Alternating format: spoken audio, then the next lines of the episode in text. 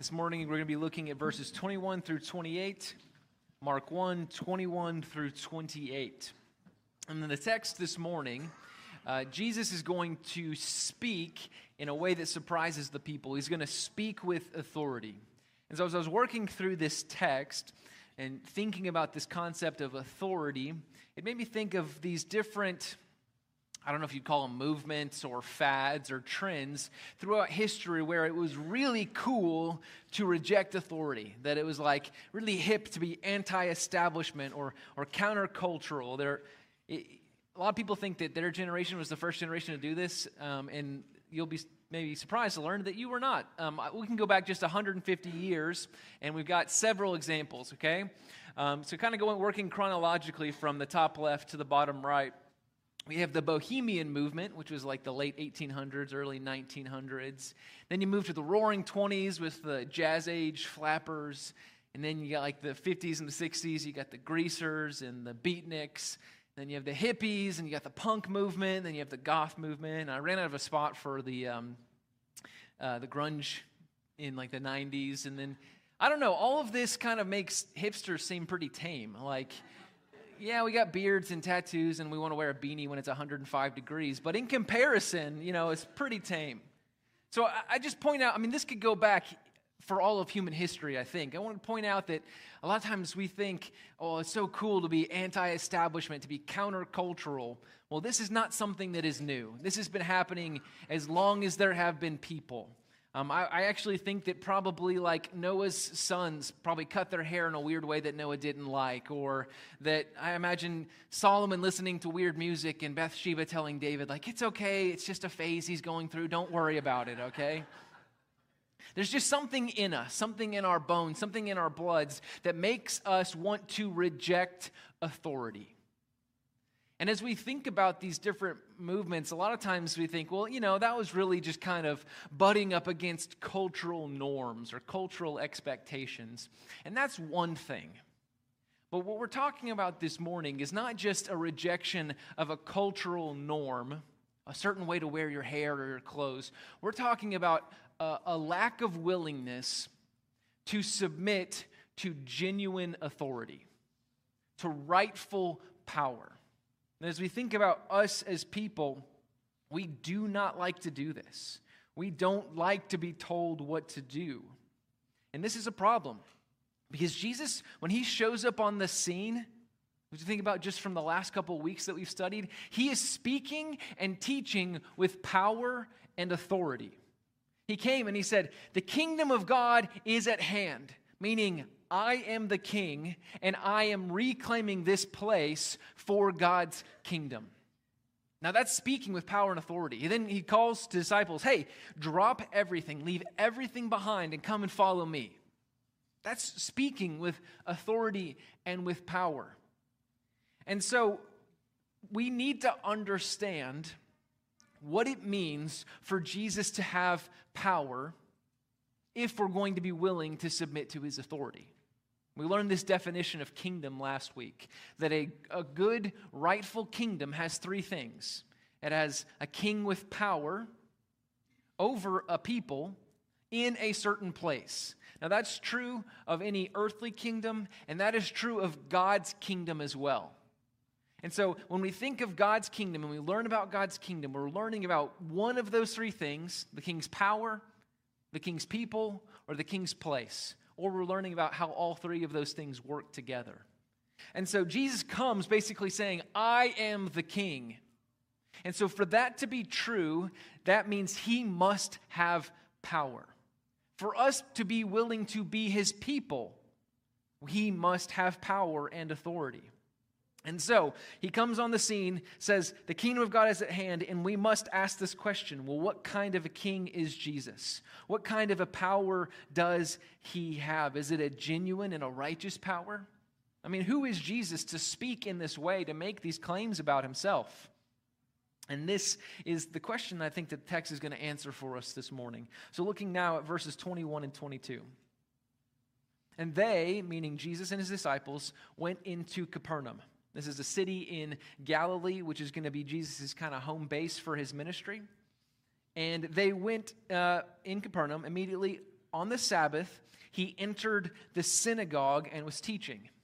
And so the Sabbath is the regular worship day for the Jewish people. The synagogue is the place where they gather together for worship. And Jesus had the opportunity that morning to teach. They actually didn't have necessarily one specific teacher. Instead, they had someone who would find a teacher for that week. And oftentimes, if there was a rabbi who traveled around who was in town, they would ask that person to speak. And so Jesus takes advantage of this opportunity and he begins to preach and to teach. And when he preaches and teaches, it is very different from what the people expected. We see this as we read verse 22. They were astonished at his teaching. Now, in the original language, this was a very strong word. It is a compound word built off of um, two words. The first one meaning to hit or to strike or to pound, and the second one meaning out. It's almost like they were knocked senseless by the way that Jesus was teaching. They're, they're flabbergasted. What in the world? We've never heard anybody teach this way before. Well, what was so different? For he taught them as one who had authority, and not as the scribes. So, scribes is a general term for the religious leaders of the day. The Pharisees, that's a type of scribe. The Sadducees, that's a type of scribe. Basically, it's the one, it's the people who are supposed to be the authority when it comes to the Bible. When it comes to all things God related, look to the scribes as the authority on the matter. Well, Jesus taught in a way that was very different from the scribes. Well, how so? The scribes, like any good scholar or academic, they didn't point to themselves as the authority. Instead, they pointed to an outside source as the authority or the foundation of what they taught. They pointed to the Bible or they pointed to a previous rabbi from a, a previous generation and said, Well, Rabbi so and so says this on this subject. And oftentimes, they thought that their preaching or their teaching was more authoritative if they could stack up example after example after example of all these rabbis pointing to an outside authority. Well, what did Jesus do? He did not point to an outside authority. Instead, he spoke from his own innate authority, which is very different. You can think of later in the Gospels, we'll hear this phrase. Jesus says, Well, you have heard it said, da da da da da and he quotes either the Bible or he quotes uh, a tradition or a teaching of the day. And then Jesus says, But I say to you, meaning I don't have to point to an outside authority. I can speak authoritatively on this subject from who I am. And so this is very different from the people of what they had experienced and they are astonished to find somebody speaking with this kind of authority. They're looking around and they're saying, This is crazy because he's not pointing to anybody else. And then they realize that means that he's speaking to them. They're looking around, they're going, You know what? He's not actually talking to somebody else either. He's talking to me. He's talking to my life, to my world. He's speaking over the lives of these men and these women. He is saying that the kingdom of God is not some far off reality, it is here, what you can reach and touch and see. And in this way, Jesus spoke over all of their lives. And in this way, we could summarize verses 21 and 22 that Jesus has authority over all that is seen. Jesus has authority over all that is seen, which is our first point this morning. The kingdom of God is here, is what he said. Reach out and touch it. Look around you. What you see is my kingdom. I have authority over it. And so, in order to really get all that we can get out of this text, we're going to have to understand exactly what authority is. And so, I went to incredibly great lengths to do deep research into this subject and I opened up the dictionary and I looked up authority. so, according to Merriam Webster, authority is the power to influence or command thought, opinion, or behavior. The power to either have influence over it or even just to command how a person should think, how they should believe, and how they should behave. And so Jesus comes on the scene and he speaks with authority, meaning he is claiming to have the power to influence or command how these people think, what they believe, and how they behave. And so, of course, the question is well, does Jesus have that authority?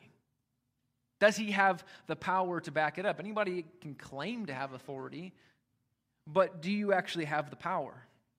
Well, we know this about Jesus. Paul described Jesus in Colossians 1 15 through 17 in this way He is the image of the invisible God, the firstborn of all creation. For by him all things were created, in heaven and on earth, visible and invisible. Whether thrones or dominions or rulers or authorities, all things were created through him and for him. And he is before all things. In him, all things hold together. In other words, Paul described Jesus' power in this way He created everything and he sustains everything. If not for Jesus' power, all things would just fly into nothingness. So, does Jesus have the power to speak with authority? Does he have the power to influence or command our thought, our opinions, our behaviors? Well, yes, he does. But the problem is, we don't like people having authority over us. If you don't believe me, just listen to kids and the conversations they have. Oftentimes, kids just give voice to the sinful desires of our hearts. And what do kids say? Well, you're not the boss of me. You're not my mom. Well, who died and made you king of the world? And what are they doing? They're just saying the things that we wish we could say, right? And we sometimes say things like this anyway. Well, who do you think you are? Who are you to tell me how to live my life? We don't like the idea of someone having authority or power over us. The power to command our thoughts, our beliefs, our behaviors, our actions. I'll give you another example that this is a widespread problem. I mean, if the funny haircuts wasn't proof enough, in Reddit, or in 2015, Reddit is a website. If you don't know what it is, I don't know how to explain it to you. Um, but in 2015, they did uh, with a, this thing they called the button experiment. The button experiment. It's a simple web page. All it had was a big gray button, and it said, You probably shouldn't push it. Okay? And when the first person pushed that button, a 60 second timer started. And the experiment would end when that 60 second timer worked its way to zero. But every time a new person pushed the button, the timer would start over. Okay? Um, you could only push the button once, and only Reddit users were, were, had access to this. So that's a pretty short window of time 60 seconds. You probably shouldn't push the button. How long do you think the experiment went on for? 65 days with 1,008,316 individual people pushing the button. Why? Because we don't like to be told what to do. It's that simple. Well, here's the problem, church. When we think about Jesus and his authority and his power, we're not talking about rejecting arbitrary cultural norms. We're not talking about haircuts or clothing styles or pushing silly buttons on the internet. We're talking about rejecting rightful authority, rebelling against the person who actually has the power to command our thoughts, our beliefs, and our behaviors. And so the issue that we have is oftentimes we minimize the seriousness of sin. And we like to just tell ourselves, oh, that's just a silly rule that God came up with a long time ago. But sin in any form, at its core, is rebellion against God's authority. It is our attempt to steal the throne of God, to say that He is not king of my life, I am king of my life. You know, believe me, go all the way back to the very first sin in Genesis chapter 3, Adam and Eve. God gave pretty simple instructions, Here's paradise, enjoy it. Just don't eat the fruit from this one tree. And ultimately, the temptation was not what did the fruit taste like. The temptation was, I don't like being told what to do. I want to be boss. You know, believe me? How did Satan tempt Adam and Eve? It wasn't, man, that fruit, it tastes real good. Satan said to Eve, if you eat of this fruit, you will be like God. Read that in Genesis chapter 3. If you eat of this fruit, you will be like God. Then it says, Then Eve saw that the fruit was delightful to the eyes and was good for food. Meaning, prior to hearing this temptation from Satan that the fruit would make her like God, she hadn't even really looked that closely at the fruit. Don't eat that fruit? Okay, I guess I'll stay away from it. Oh, it could make me like God. I mean, they live in paradise. Every need they could ever have supplied for. What is the one thing they don't have? They're not God. And so, in eating of the fruit, it was not about what did the fruit taste like. It was not about being, uh, uh, being withheld from a good gift. It was a rebellion against God as king. It was an attempt to dethrone him. And every sin, sin ever since then has been the same thing. You might be able to convince yourself that it's not a big deal, but ultimately, it is you rejecting God's rightful authority over you, over your life. It is you saying, I want to be king. And so, we have this problem. We don't want to follow a king. But let me ask you this question. Let's suppose that you were convinced that you would follow a king. What kind of a king would you want to follow? a good and gracious king, one who loves you, one who knows you better than you know yourself, one who has your best at heart, one who has the power to protect you.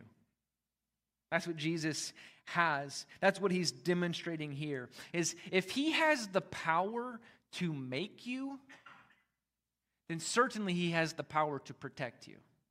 And if he has the power to make you and to protect you, then certainly he has the power to command you.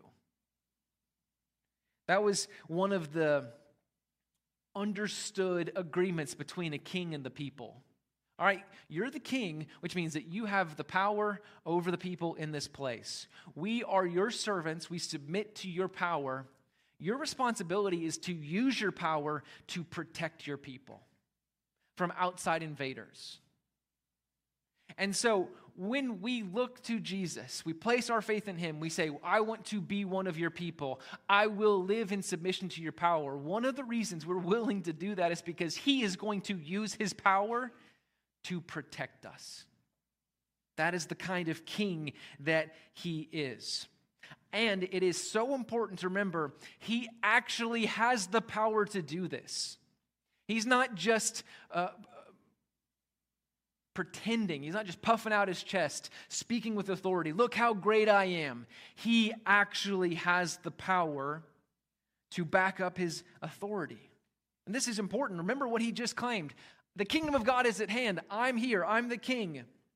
Well, if you're going to claim to be the king, then you better have the power to conquer all other kingdoms.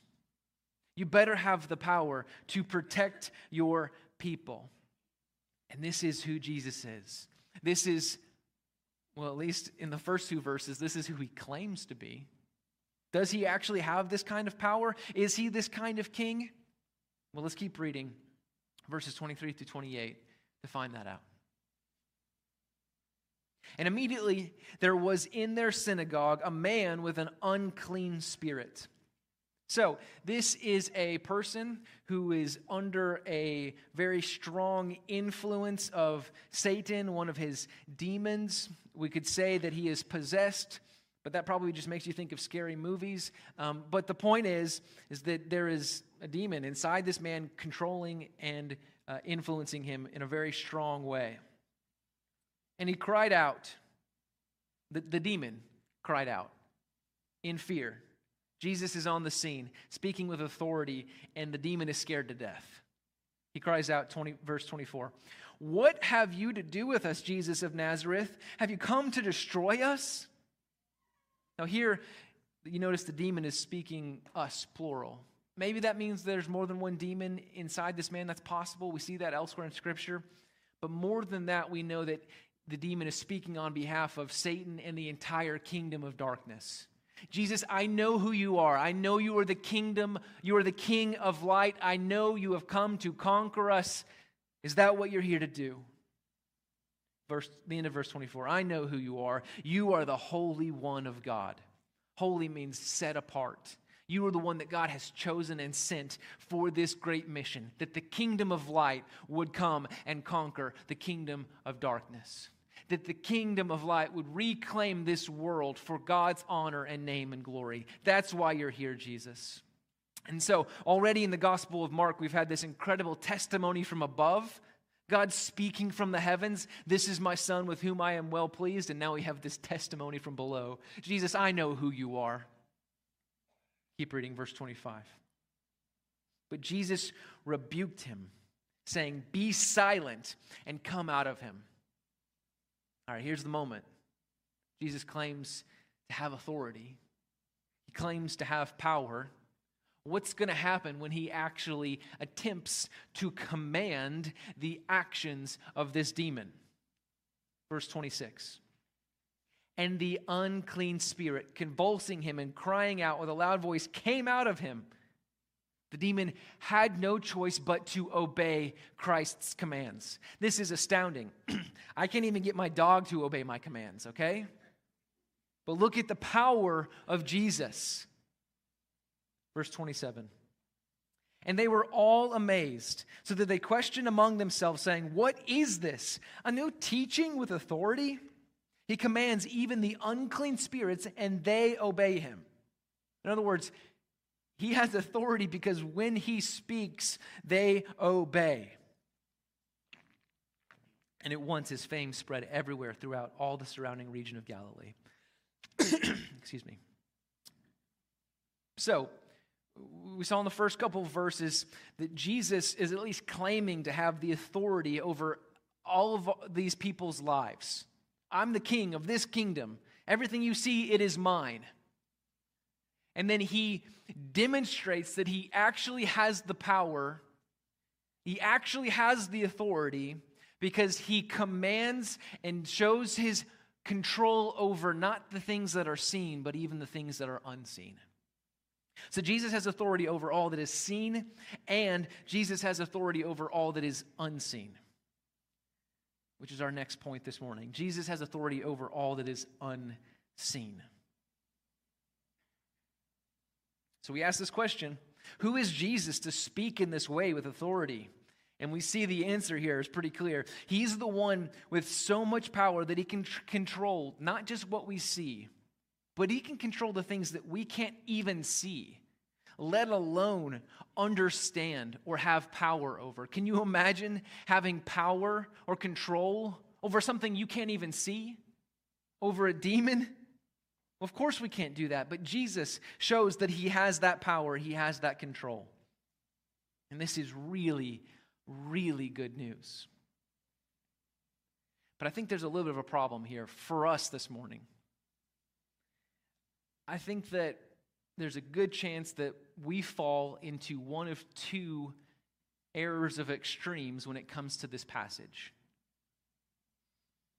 I think we either struggle to believe that this tr- story is true, or we struggle to believe that it really has anything to do with our lives. We live in a world that since Jesus' day, we've had incredible scientific advancement. And that leads us to have a worldview where we believe that the things that are really real are the things that we can touch and see and measure that we seem to believe that that is what reality is, and the things that are unseen, this idea of a spiritual reality, yeah, I guess it's true. I hope it's true, but it's less real to us. And that is an error of extreme that we should not fall into. We come to this text and we think, I don't know, maybe, maybe then rather than being demon possessed, maybe this man just had a mental illness and Jesus miraculously healed his mental illness. And for some reason, that's more believable to us, as if that wouldn't also be a miracle, as if that wouldn't also require the power of God to do something that we could never do.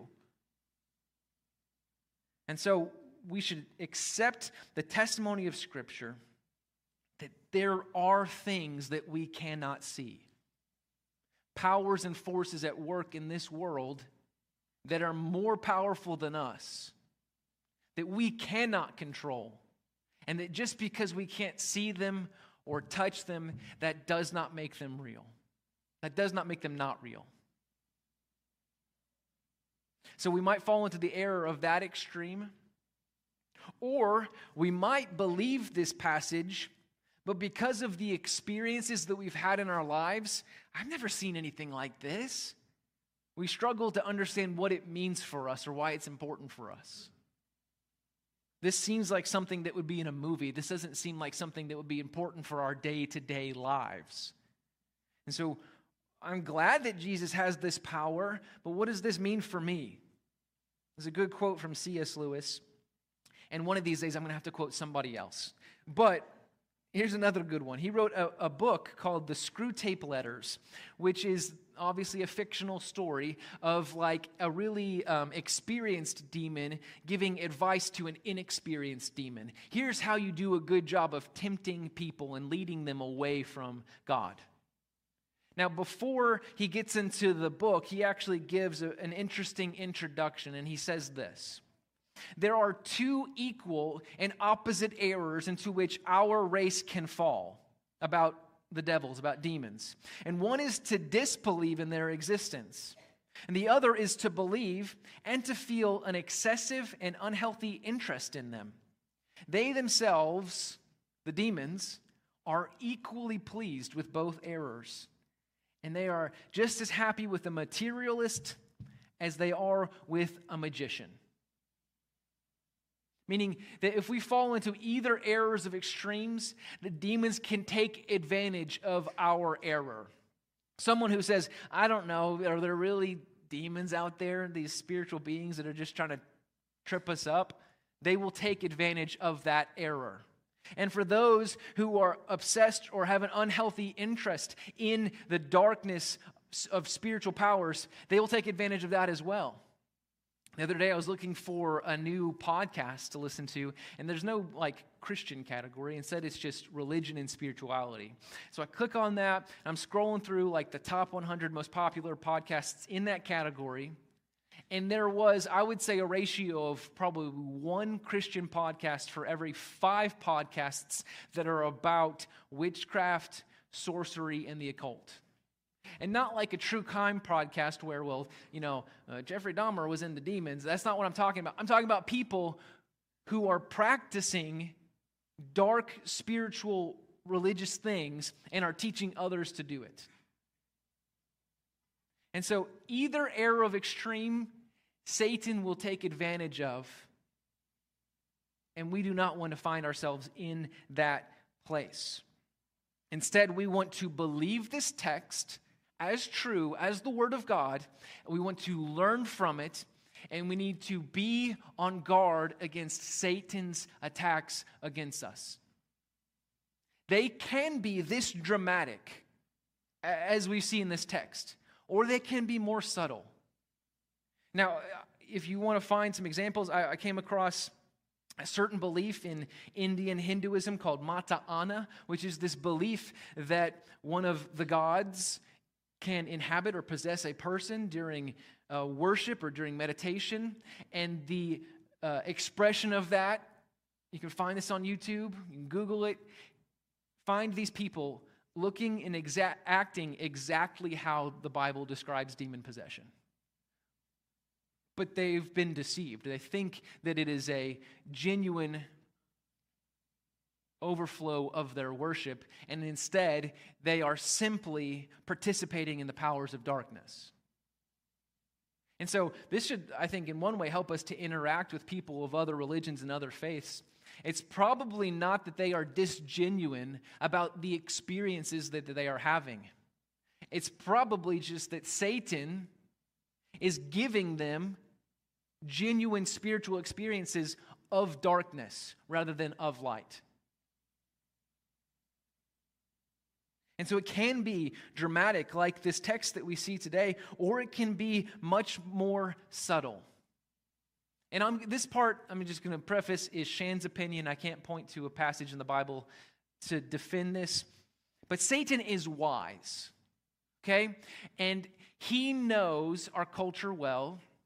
And if the predominant belief in our culture is that there are no spiritual things, that everything that we see and touch and taste, that's reality.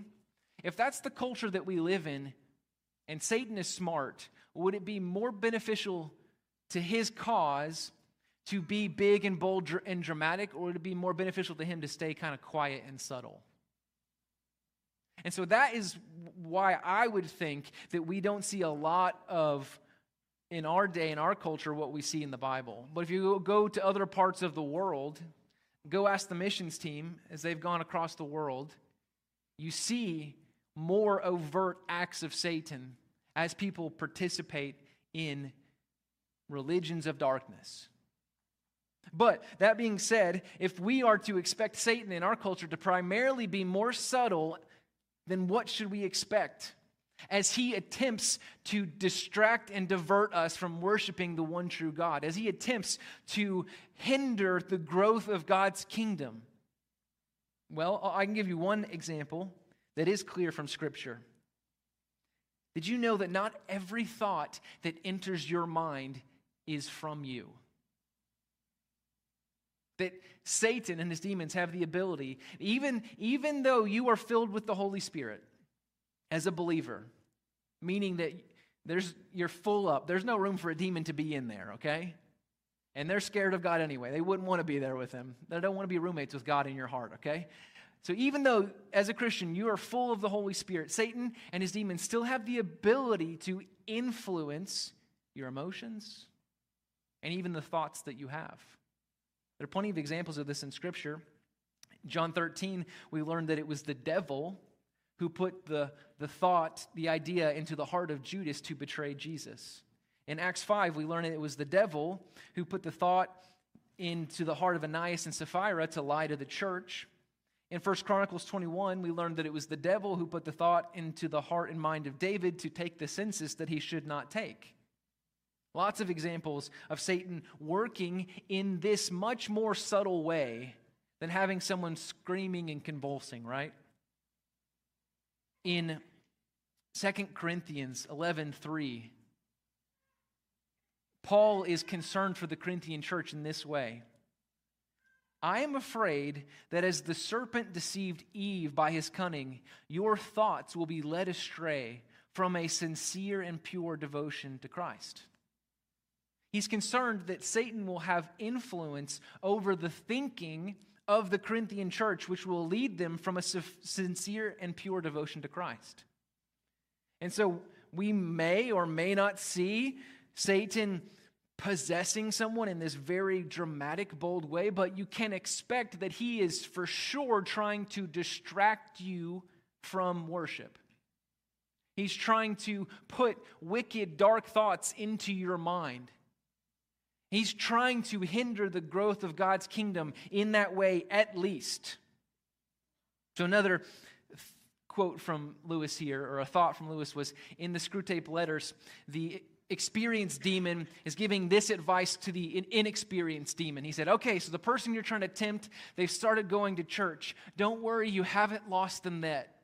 All you have to do is, when they're in church, put these thoughts in their mind. Instead of thinking about worship, have them think about how the person behind them is singing out of tune. Have them think about how I can't believe that person wore that thing to church. Have them think about that person. I can't believe they even came to church. What a hypocrite.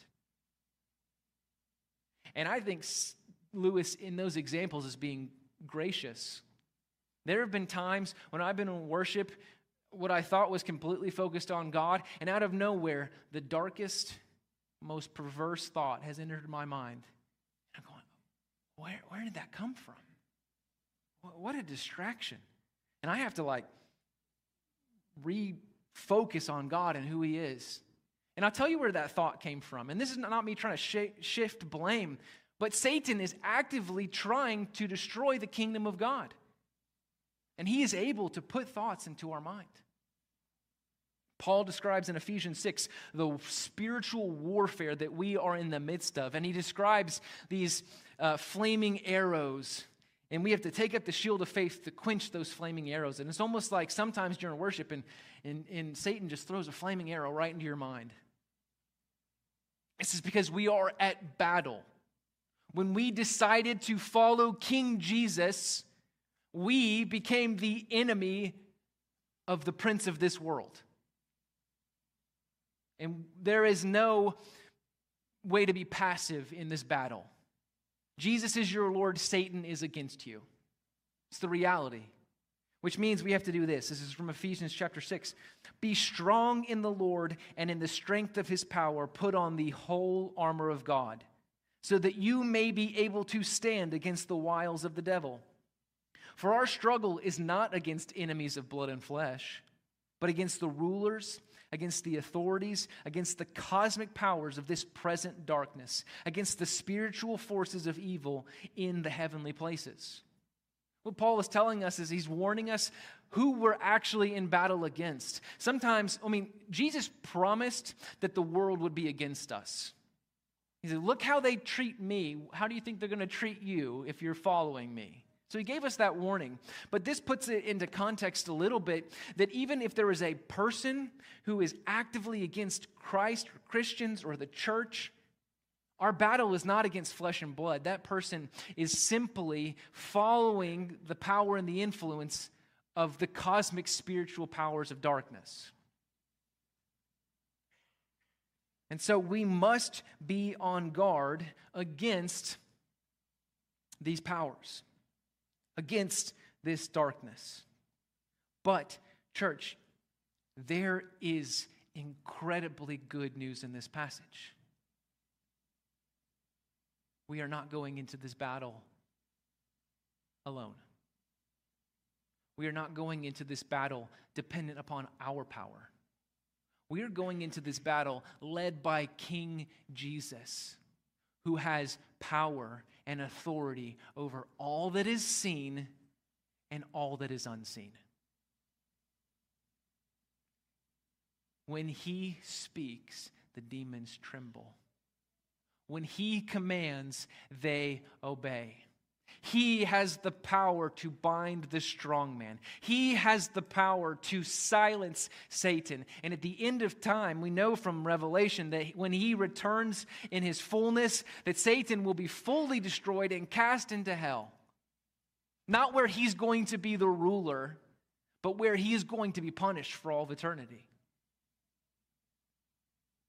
And so we go into this battle putting on the full armor of God, following our King, trusting that He has the power to protect us, rejoicing in that.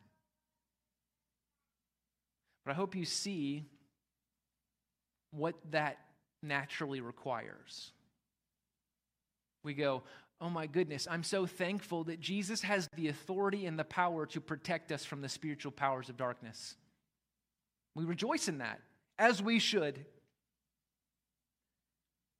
But what that means is we cannot rejoice in Jesus' authority over Satan and then refuse to submit to his authority in our lives. He either has the authority or he doesn't.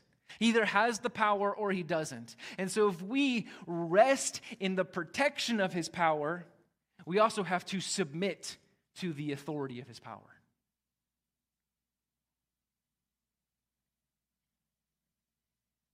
As we conclude, I want to read one more passage for us.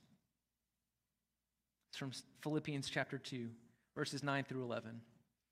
This is Paul describing the day when Christ in his fullness returns and defeats Satan, and all of the world and all of creation comes into submission under the authority of Jesus.